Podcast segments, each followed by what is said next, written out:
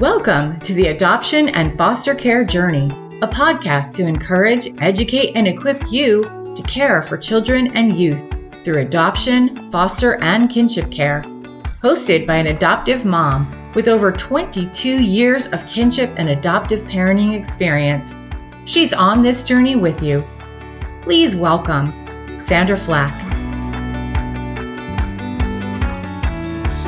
I instruct you in the way of wisdom and lead you along straight paths. When you walk, your steps will not be hampered. When you run, you will not stumble. That is Proverbs 4, verses 11 and 12. I'm your host, Sandra Flack. Happy New Year! Um, so thrilled to be back with you in the new year and to be back uh, sharing these bonus episodes with Dr. Jared Brown with you. Um, thank you for tuning in. This is actually the 17th bonus episode in our series we call What Every Adoptive and Foster Parent Needs to Know About Trauma and FASD and all of those things that relate to that. Um, with our special guest, Dr. Jared Brown, we are tackling topics of importance for all of us foster, adoptive, and kinship caregivers. So grab a notebook and a pen. You will want to take notes. So feel free to pause right now. Go grab something to write with and write on. Um, or, you know, you could just listen through right now and then listen through a second time if you feel like, yep, I really should have taken notes with that. You can listen again and pick up all of those things that you really want to make sure that you don't forget and maybe something you want to research out a little bit more. This is such excellent content. You're not going to want to miss a word of it. As a reminder, regular episodes of the Adoption and Foster Care Journey drop uh, into your inbox on Mondays. This series uh, with Dr. Brown, this bonus series, we drop on Fridays. We're doing a total of 20 episodes in this particular series with Dr. Brown. Um, so this is just number 17. If this is the first time that you've tuned in, um, make sure you go back and scroll through all of our episodes and you'll see the bonus ones listed there for you. Um, so you can go back and, and, and listen to all of them and catch up. Um, if you are not yet a subscriber to this podcast, I would sincerely appreciate it if you would take a moment and subscribe and even leave a review. It really does make a huge impact and it helps other foster and adoptive and kinship caregivers easily find this podcast so that they can access this support and encouragement that we offer. Um, so we want to make sure that you do that. So please be sure to subscribe. Um, we've also got lots of vital resources and upcoming trainings for your unique parenting journey. So check this one out. Natalie Vecchione of the FASD Hope podcast and Sandra Flack of the Adoption and Foster Care Journey podcast would like to invite you to join their Hope for the FASD Journey, a virtual support community for parents and caregivers raising individuals with an FASD, diagnosed or not. This faith based community includes an online bi monthly support group, a monthly VIP conversation, and a private Facebook group which includes a video devotional from Natalie and Sandra every Saturday. To register, visit justicefororphans.ny.org forward slash training forward slash FASD. And you won't want to miss our online workshops. I am offering a free 45 minute lunch and learn. It's an introduction to fetal alcohol spectrum disorders. Um, the next one is on Wednesday, January 18th at 1 p.m. Eastern Time. I'm also offering a three hour deep dive into FASD um, using the FASCET uh, brain based approach. I am um, a certified facilitator of the FASCETS neurobehavioral model.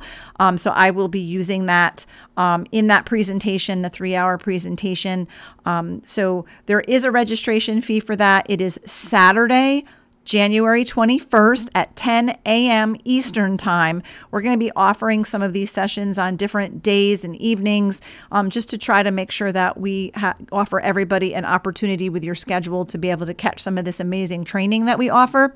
Um, you have to register even for the free lunch and learn. That's how you'll get the Zoom link. Um, so you would do that at justicefororphansny.org click events at the top of the page. Um, and we've included a link to our website in the show notes for this podcast episode to make it super easy for you to check it out. Now, to our special guest. Dr. Jared Brown, PhD, is an assistant professor for Concordia University, St. Paul, Minnesota. Jared has also been employed with Pathways Counseling Center also in St. Paul for the past 17 years. Pathways provides programs and services benefiting individuals impacted by mental illness and addictions. Jared is also the founder and CEO of the American Institute for the Advancement of Forensic Studies and the editor in chief of Forensic Scholars Today. Jared has completed four separate master's degree programs and holds graduate certificates in autism spectrum disorders, other health disabilities, and traumatic brain injuries. He is also a fetal alcohol spectrum disorders trainer, an autism specialist, and a mental health integrative medicine provider. That makes him the professional here, and he's going to share what he knows with us, take us to school. So please welcome back Dr. Jared Brown. Welcome back, Dr. Brown. Thank you so much for having me. A nice long break, but I'm glad to be back. I know. We're thrilled to have you back on the show, new year, and continuing this special series that we've been doing. Um, our last episode together, you addressed the HPA axis. Um, and I did my homework. So that's the hypothalamic pituitary adrenal axis, um, which mediates the effects of stress um, by regulating the physiological processes for metabolism and the immune response and the nervous system and so on. And I've heard great um, feedback from our listeners who just really loved that episode um, and all that they have been learning. So today you are going to explain alexithymia, which I had never heard of before until I heard you talking about it on another podcast. Um, I know it has something to do with expressing and understanding emotions. Um, but Dr. Brown, would you explain what alexithymia is and are there symptoms? How would we know? Yeah, so alexithymia is a threat to our emotional health and our physical health. So we all probably deal with it on some level at some time. Burnout can contribute to it half of people with autism, according to the research, have alexithymia. A very high percentage of people with traumatic brain injuries. 50 to 65% of people in drug and alcohol treatment programs have this, according to the research. And if we just look at the general population, around 9 to 10% of folks, just in the general population, if you don't factor in any disabilities or disorders, deal with some varying level of this. Now, I know your audience, a lot of folks have adopted a child who's been exposed to alcohol in utero. There is no empirical based articles that I'm aware of that have been published on FASD and alexithymia.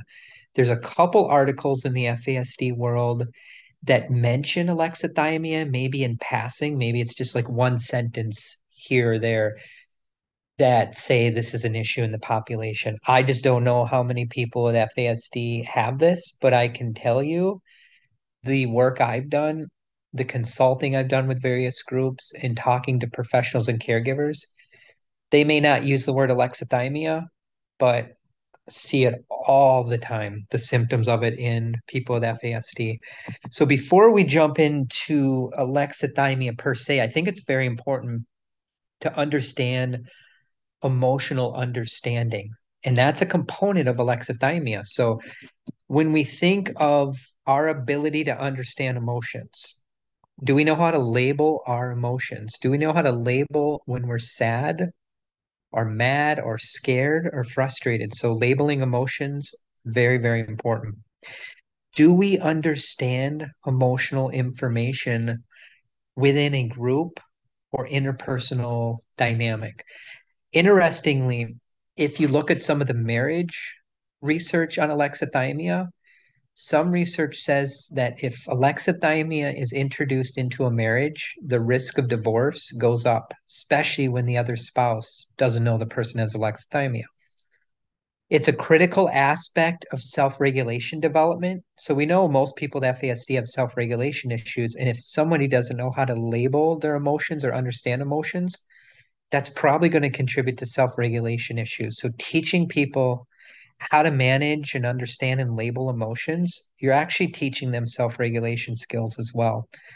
Emotional understanding plays a critical role in reasoning, decision making, and moral awareness. So, if you ever work with someone that has moral reasoning deficits, like has a tendency to lie, cheat, steal, manipulate, things like that, dig into their emotional understanding. That could be a layer of a cause for that. It's not the only thing, but it's a layer. Emotional understanding deficits are very, very common among people that have had high levels of prenatal and postnatal trauma. So, the adverse childhood experiences research. It's a critical component of emotional and social intelligence. What's the biggest predictor of success in life for humans? Having higher levels of emotional intelligence, the research says. It plays a critical role in relational con like competence. So how do we make friends? How do we keep friends are we involved in healthy relationships group dynamics? We've talked about theory of mind before. Emotional understanding is a component of theory of mind and perspective taking and empathy. And it also plays a critical role in language capabilities. So emotional understanding huge topic and it bumps up against many other topics we've talked about in this series. So for alexithymia, it's really characterized by difficulties in our ability to express our emotions, describe our emotions, name them, label them, identify them. People that have higher levels of alexithymia oftentimes focus on concrete details of external events. They have a hard time going inward and having good introspection, self awareness. So, if you work with someone that has self awareness deficits, lacks insight, the red light should come on. Is there some alexithymia at play here as well? So, when you think about this, you might, in some cases, see someone with alexithymia have lack of emotional facial expressions, particularly during distressing events. They come off very flat in some cases. It can limit their capacity for empathy as well. So it can really get in the way of empathetic understanding and expressions to other people. And that's one reason why, if one spouse has alexithymia and the other spouse doesn't know anything about it, that spouse is going to think this person doesn't care, is unempathetic, is flat and cold and callous and aloof and checked out. The research is pretty clear on this that higher rates of alexithymia co occur with people with major depression, high levels of anxiety, anger control problems. People that have really poor coping skills might be more likely to have alexithymia drug and alcohol problems. It's been shown to be much higher among people diagnosed with schizophrenia, eating disorders, chronic pain disorders, neurodegenerative kinds of disorders. I mentioned early on, half of people with autism have alexithymia. It's not a disorder in and of itself, it's more of a deficit because it co occurs with so many things. It's been referred to as a personality trait or a multifaceted personality construct. Some authors talk about it as a psychological impairment or a subclinical trait.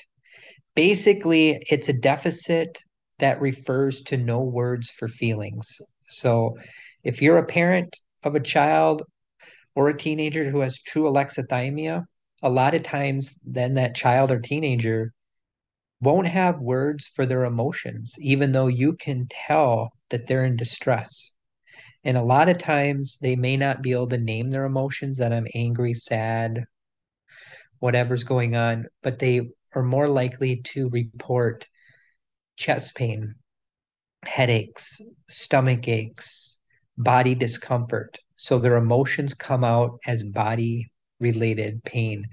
Extreme cases, the person may call 911 thinking they're having a heart attack.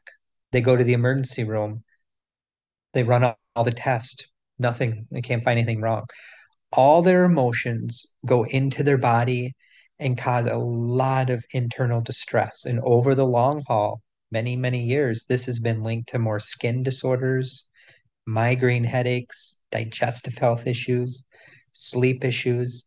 And think about it, if you can't get those emotions out, eh, they go somewhere. They keep going into our body and they wreak havoc, can cause more inflammation. It's been linked to overactivation of our HPA axis, and the list goes on and on and on. I'll Sandra, I'll talk about some other deficits too in a minute, but I wanted to see if you had some thoughts, questions.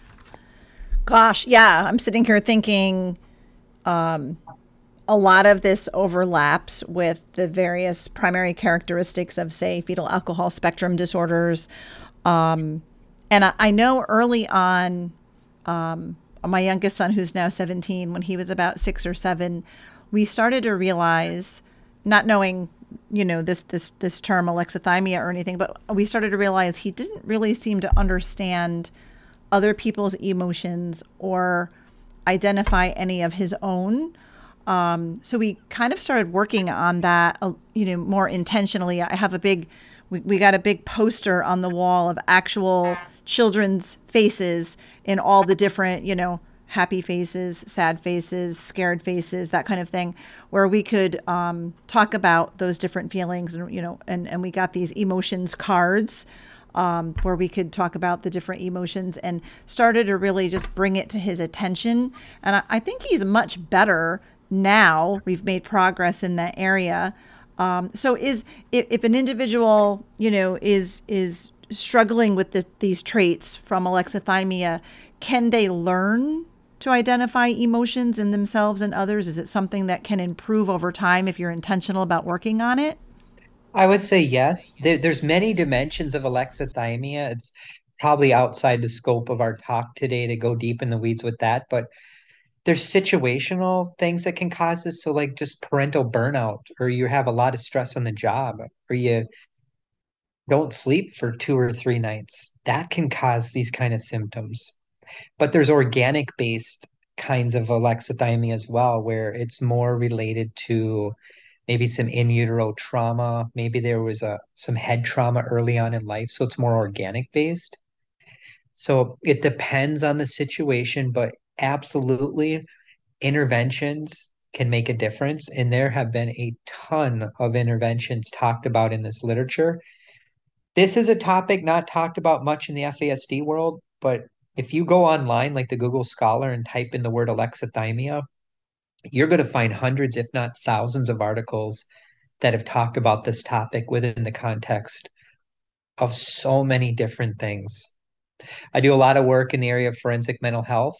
I've given a lot of talks on this. This has been studied within the context of violent offenders, sex offenders, homicide, child abuse, domestic violence. It's been studied within the context of all kinds of mental health and medical health issues. It's been talked about a lot within the autism world, some within ADHD, some within intellectual and developmental disabilities, and quite a bit within the traumatic brain injury literature. So it's all over the map. So, and there's lots of books written on this as well, which is pretty fascinating. If your audience goes online and Googles my name, I've published two articles um, probably within the last handful of months. One for mental health folks uh, to learn more about alexithymia, and one for criminal justice professionals. So there's just some easy readings that you can find online about the topic. So, but yeah, there's a lot we can do about it, no doubt about it. So, just to recap where we're at. So, think about alexithymia more as a personality characteristic in some cases. So, some personality traits may be more prone to this than others people that have more easygoing temperaments, more relaxed, more open to sharing their feelings with other people, people that have more secure attachment patterns, those are all protective factors. People that have insecure attachment patterns, don't trust anybody, never have learned how to get their emotions out, they might be more likely or more prone to having some of these symptoms. So, again, difficulty verbalizing emotions, describing them as well. So, maybe they can verbalize their emotions sometimes, but they verbalize them incorrectly. So, take that into account as well, where the person's really trying hard, but they're just not describing their emotions accurately. They can have difficulty in decoding their own emotions, but also problems decoding other people's emotions. So they may misread social cues, and this can really get in the way of social understanding. So, anyone that runs a social skills group, if you're not learning about alexithymia, I think you're missing a big component of it. And in my experience, most professionals haven't had training in this topic, which is surprising considering half the people or more that you work with probably have this, according to the research. They can have a really hard time distinguishing between body sensations and feelings. So, in some cases, that's where all that body emotion is at play. And they may think, oh, I'm having a heart attack or I'm having a panic attack, which they may be having a panic attack, but it could be because all these emotions keep going into their body and they just don't know how to get them out and label them. Interestingly, too, pe- people with higher levels of alexithymia may have a limited imagination. So, imagination is very important for like childhood play and being creative. I don't know, I don't have any research to prove this, but I, I suspect that this could be a factor with people with FASD if they struggle with creativity and lack of imagination could be one factor of many. This has also been referred to in the research literature as emotional blindness, which they're just blind to their own emotions and blind to the emotions in others. And unfortunately, alexithymia has also been talked about as a possible risk factor for suicide in some cases and higher levels of loneliness as well. So, this is a big deal. It's a very important deficit we should all learn about. It's not the only deficit, but this is a big one, in my opinion. Yeah, this is it's incredible and and so interesting. And I know many, like I said, many of the symptoms, many of the things you described, um, I can kind of, you know, kind of put my finger on that with a couple of my own children who were, you know, had trauma and prenatal exposure to alcohol. Um, so, how can parents and caregivers who've, you know, adopted, they've, you know, our children tend to have childhood trauma, adverse childhood experiences. Many have been prenatally exposed. How can we know if this is alexithymia? Like, can it be diagnosed? There's many screening tools that are out there. The the gold standard screening tool in the research literature is, is it's called the Toronto alexithymia screening tool. There's other ones too finding a professional who understands this has training in it would be good. Again being aware of the red flag indicators. Knowing too that high levels of alexithymia have also been linked to having higher levels of negative affect. So the person might have more humor deficits. They may struggle with understanding humor. That's been talked about. They may have neurotic reaction patterns too. So you want to be aware of that it's been linked to having more mentalization deficits. So, mentalization and theory of mind are often talked about hand in hand in the research. High levels of alexithymia have also been linked to having more insecure attachment patterns, more executive functioning impairments, higher levels of irritability and rumination, and emotional expression and suppression deficits. So, if you have a child or a teenager or an adult and they have humor deficits. They have theory of mind deficits. They suppress their emotions all the time. They have insecure attachment patterns. They have rumination. They're irritable all the time. They seem to have heightened experiences of negative affect. They use drugs and alcohol. They they struggle with self-control.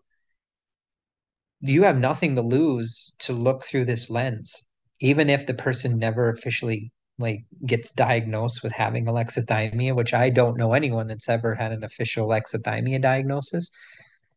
if you use interventions to help all these areas in in reality you're you're helping them improve their emotional awareness helping them improve their social intelligence is also very important because this can really get in the way of, of social skills social competence think about social intelligence as social emotional immaturity issues so we know people with fasd a lot of times function several years younger than their chronological age several cases i've consulted on the person with FASD who might be an 18 year old prefers to hang out with 14 year olds. That's not good, but in their mind, they function maybe that low.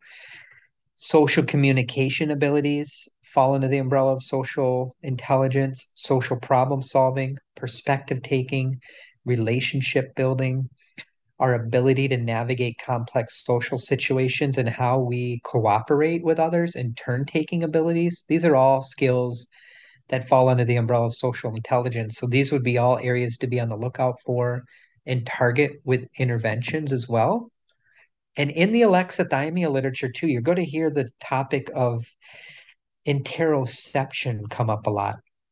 Maybe finding a professional who understands the topic of interoception. Interoception is it's really our ability to feel and witness the environment in ourselves. So we're we're more aware of our own heartbeat, our breathing. It relates to our autonomic nervous system. And I believe we're going to talk about the central nervous system in an episode coming up. So I'll talk more about the autonomic nervous system. It's basically our ability to sense emotions and just be aware of our internal body states when we're hungry, when we need to sleep, when we need to drink, working maybe with like a sensory specialist. That is another intervention you might want to try. And before I get into interventions, um, any other thoughts, Sandra, from your standpoint?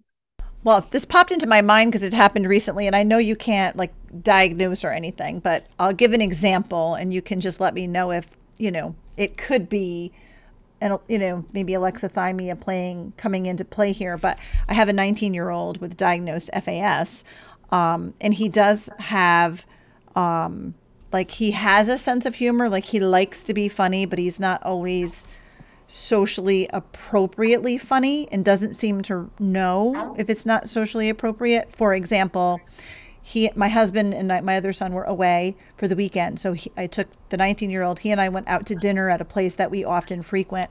Um, so the hostess when seating us said um, oh just the two of you tonight and my son said yeah her husband recently died. Like with a very serious face and i thought the hostess was going to like fall apart because she knows you know, knows our family well enough to, because she, you know, we, we frequent this place. And I had to like, that is not true. Why would you even say that? And he just laughed and said, because it's funny. And I was like, just so like taken aback that he would think that that is funny. But if an individual did have, you know, struggle with alexithymia, would that be something we could see? Possibly. So, like, when we're talking about humor deficits or like using humor really inappropriately, there's executive dysfunction is talked about, social intelligence deficits, lacking perspective taking, where they don't pick up on the fact that this could rub that person the wrong way or make them afraid, and then developmental immaturity as well are just a few things. Now, alexithymia sure it could be one factor of many but in the humor literature lots of moving parts but the top of the list would be those things i just mentioned. Yeah and all of those things come into play for this individual also. Yeah. So um yeah and he's gotten into trouble at work before saying something that he thought was funny but it was not socially appropriate at all especially with certain individuals you know present. So um you know scary that he's you know it's trying to figure out how to interventions because that's where we're headed next. I could use some interventions sure. um, to help my kids. So, um, what are those? What are some interventions? Well, if the person is going to treatment, therapy, interventions, whatever it is, rehabilitation, alexithymia is a barrier to rehabilitation when the professional doesn't know what's going on. That's one barrier of many. Other barriers self awareness deficits, substance misuse, executive dysfunction, high levels of anxiety and worry and fear. Sluggish cognitive tempo is a huge barrier, which we'll talk about, I believe, in a couple weeks from now. Lacking motivation, learning problems, confusion. So it's not just alexithymia. It could be a, a, a host of things going on. Let's pick substance use treatment first because there's a lot of literature on alexithymia and substance use treatment. And the literature points to the fact that if someone has drug and alcohol problems, they're going to treatment. And if they have alexithymia, it could be a factor for riskier substance use issues, more having more severe addictions, higher cravings, and more likely to drop out of treatment and have relapses. And it's also been linked to having a higher level of a family history of alcohol related problems. So just think about this someone goes to treatment with alexithymia. This can interfere with treatment because they may lack emotional insight. And if they go to treatment where there's insight based approaches, they may struggle with that. Insight based approaches, remember, we've talked about abstract reasoning deficits. That's not a good combination because if you ask people insight based approach questions, you ask a lot of how and why questions. For someone with certain disabilities, they may really struggle understanding how and why questions. So when we think of alexithymia within the context of treatment or intervention, screening for this, just knowing about it first is number one. If you don't even know what this word means and you're not on the lookout for it, then you're not going to ever catch it. If you're noticing the red flag indicators, collect relevant information from collateral sources, observations, starting to be aware of their emotional states. Does it match? How do they manage their emotional regulation? What is their emotional awareness like? And this can lead to a breakdown in the therapeutic relationship and alliance. So, if a therapist or counselor doesn't know alexithymia, they may misread that person when in fact alexithymia could be a, a driver of why they're engaging in some of those problematic behaviors. The interventions in this literature are many and varied. DBT has been talked about as something that might help improve alexithymia. DBT is dialectic behavioral therapy. It was developed for people with borderline personality disorder, but it's been used for so many emotional intensity problems. Music therapy can be helpful. Helping people connect to music can help them sense their emotions better. Mentalization based techniques would be something to look at that's supported in the literature. Journaling depending on the person's cognitive capabilities. Journaling, especially self reflective journaling, can be very, very helpful. Working with someone who understands emotional regulation and teaching emotional regulation skills.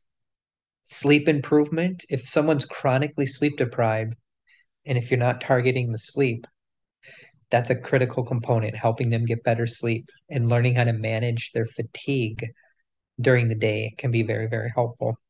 Empathy training has been talked about in this literature.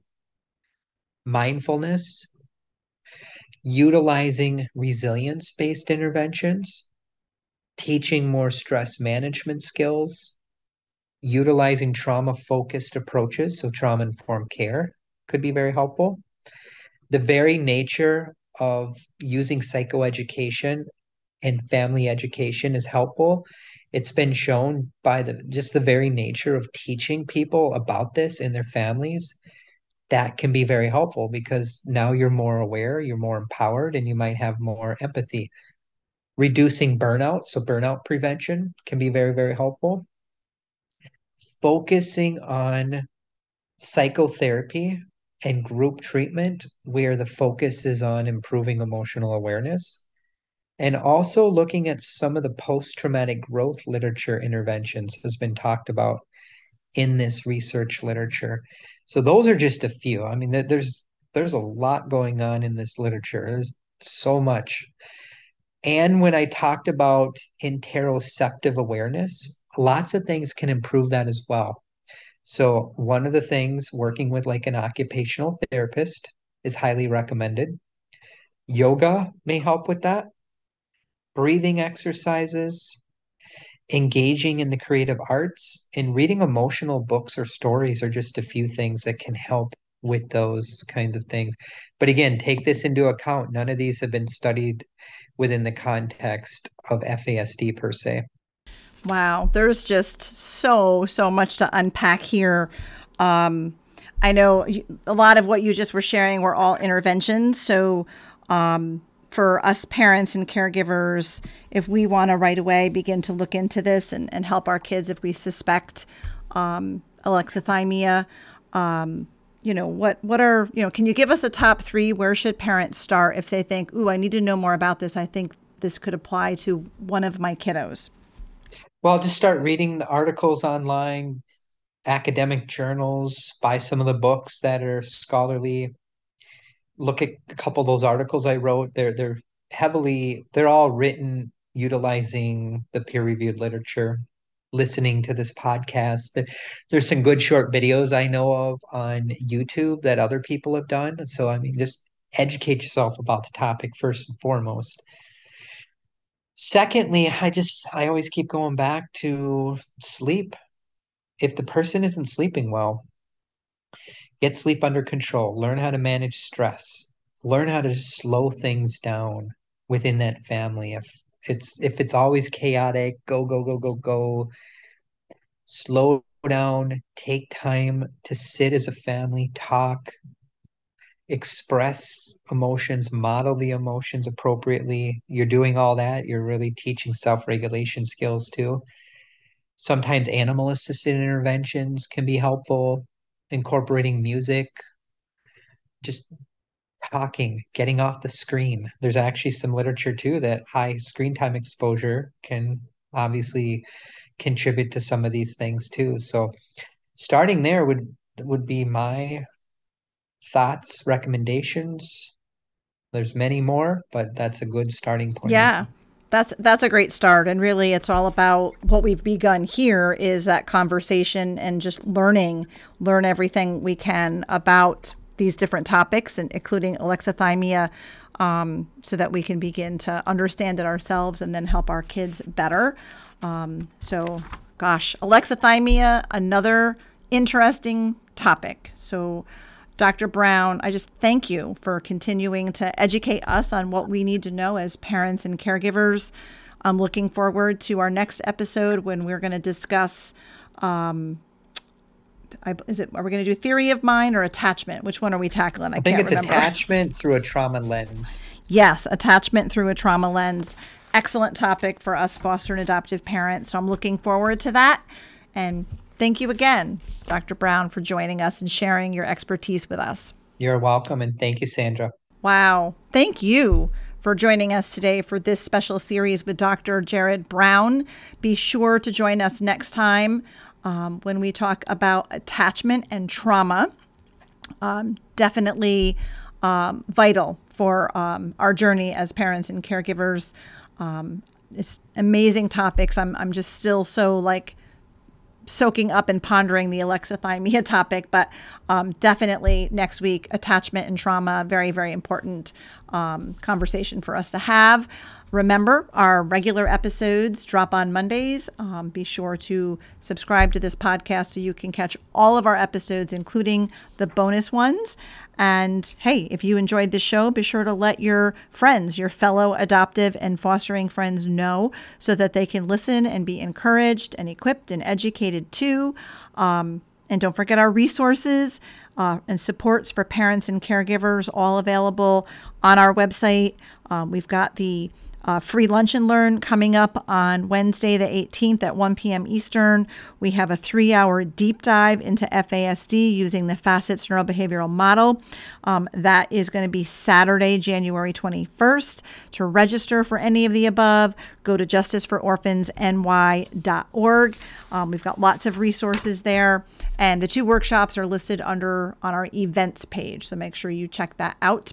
Um, Always want to give a shout out to our business sponsors who support JFO and help us do what we do Tri Nuclear Corporation, Bishop Boundary Construction, National Bank of Coxsackie, and Coleman Insurance Agency.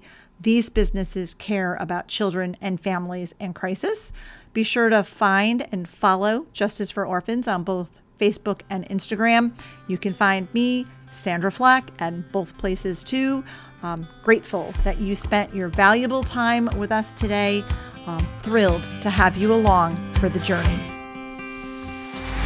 Thank you for listening to this episode of the Adoption and Foster Care Journey podcast, brought to you by Justice for Orphans. We hope you were encouraged today.